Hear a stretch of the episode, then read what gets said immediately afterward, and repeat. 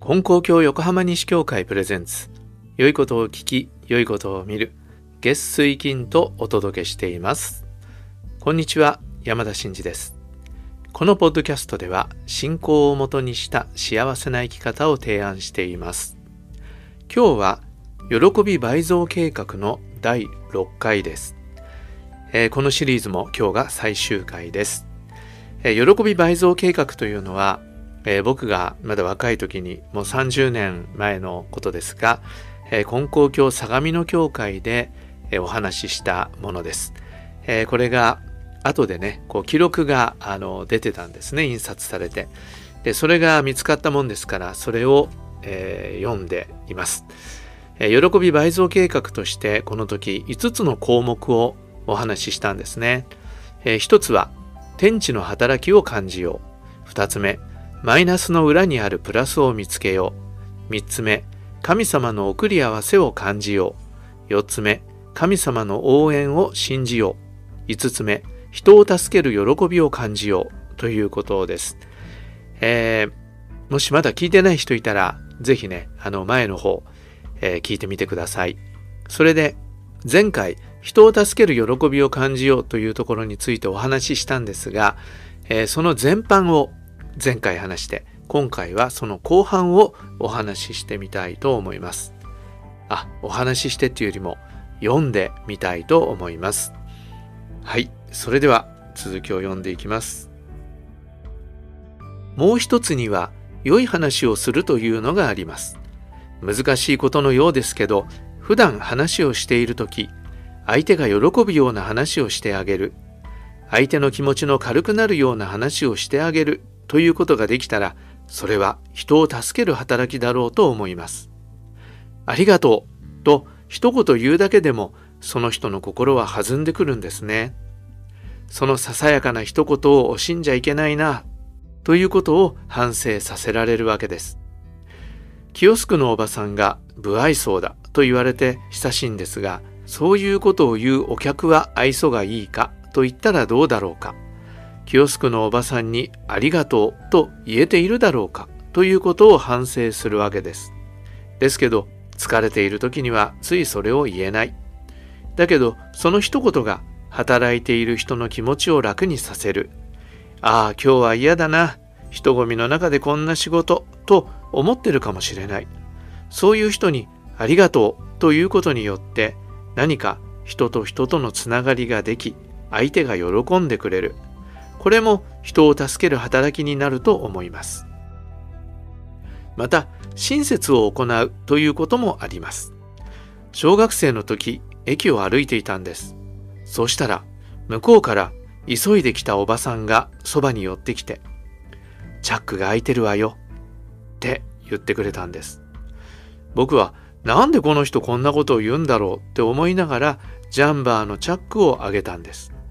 そしたらそのおばさんがジャンバーじゃなくて、と言うんです。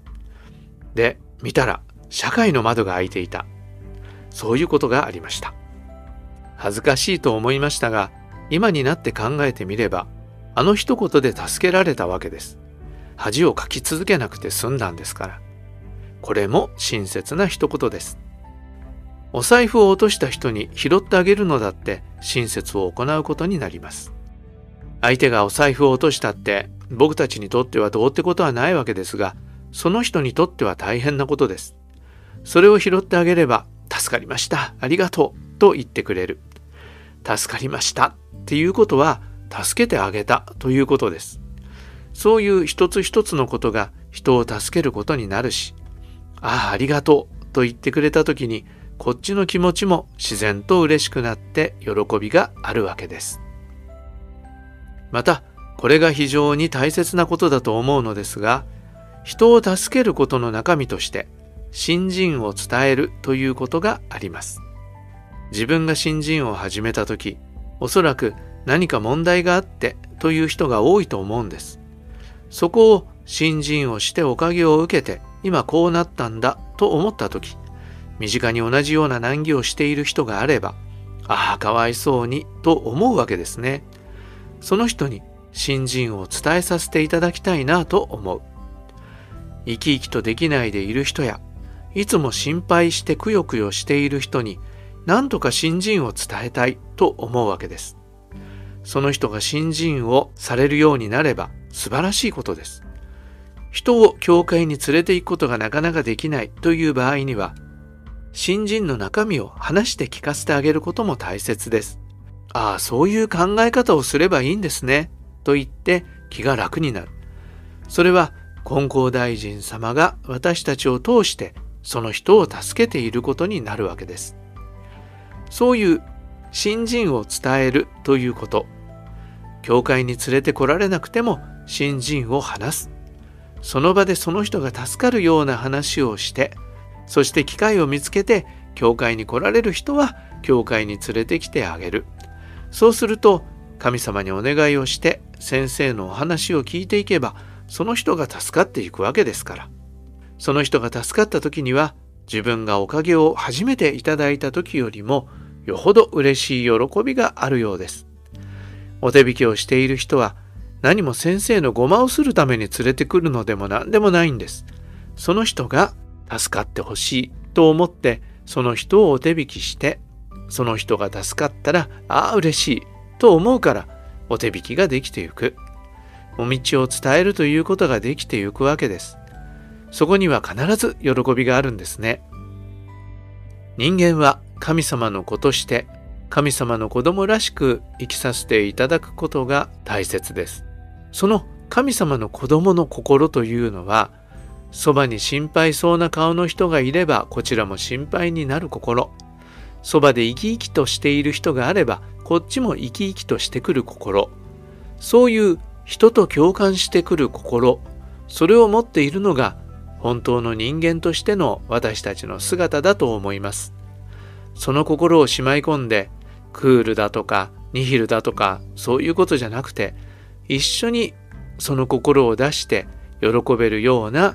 人間関係を作り、助けていくことができたら、喜びは倍増どころの騒ぎではなく、どんどん増えていくんだろうと思います。以上が5つのことで三代金光様がありがたいありがたいと思う人にはありがたいことばかりできてきますとおっしゃってますよね。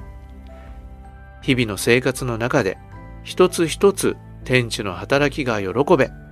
マイナスの裏にあるものが喜べ、神様の送り合わせを感じ、神様の応援を困難の中でも感じ、人を助けて喜べ、一つ一つありがたいと言っている人にはありがたいことばかりが起こってくるというわけです。喜びを見つけることによって見過ごしていた喜びでいっぱいになってくるということもあるわけです。喜びなさい、お礼を言いなさいと言われると言わされているみたいに思うわけですけど、喜びがあるからお礼が言えるわけですよね。これがなければ味気ない生活だろうと思います。多くの人は心豊かな喜びのある生活を望んでいると思います。このお道は喜びのお道。喜びをどんどん生み出していく生活を進めさせていただきたいと思うわけです。そこで皆様にも今日の喜び倍増計画、よろしかったらやっていただいたらありがたいなと思います。そして喜びが増えたらその喜びを人に分けてあげ、人に伝えるということを心がけさせていただけば神様も喜んでくださる、そういう私たちになるのではないかと思うわけです。どうもありがとうございました。えー、というお話です。なんか最初にも言いましたけど、今僕がね、皆さんにお話ししていることと同じことをもうすでにこの時喋っていて、えー、我ながら自分の成長の、えー、遅さというか、えー、それを感じるところなんですがもしねよかったらこの喜び倍増計画皆さん改めて取り組んでみてくださったら本当に嬉しいです。それと今日のね話の中でありました、え、話をする相手がね安心するような喜ぶような助かるような話をする新人を伝えるね、新人を伝えるってことは神様と一緒の生活をして幸せに生きていくということを教えてあげるっていうことですからそれは人助けなんですよね。えー、このポッドキャストも、えー、そういうことに利用していただいたらと思います。なかなかね、自分で話すのは難しいっていう人は、もう人の話をそのままパクってもいいし、こういうポッドキャストをよかったら聞いてみてって勧めてくださったら、それでね、役に立つことがあるかなって思うんですよね。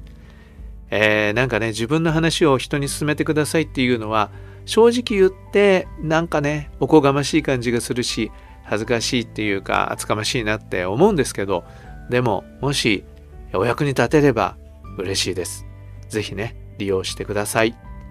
はいということで今回もお聴きくださりありがとうございました。それでは今日も神様と一緒に素晴らしい一日に次回の配信もお聴きください。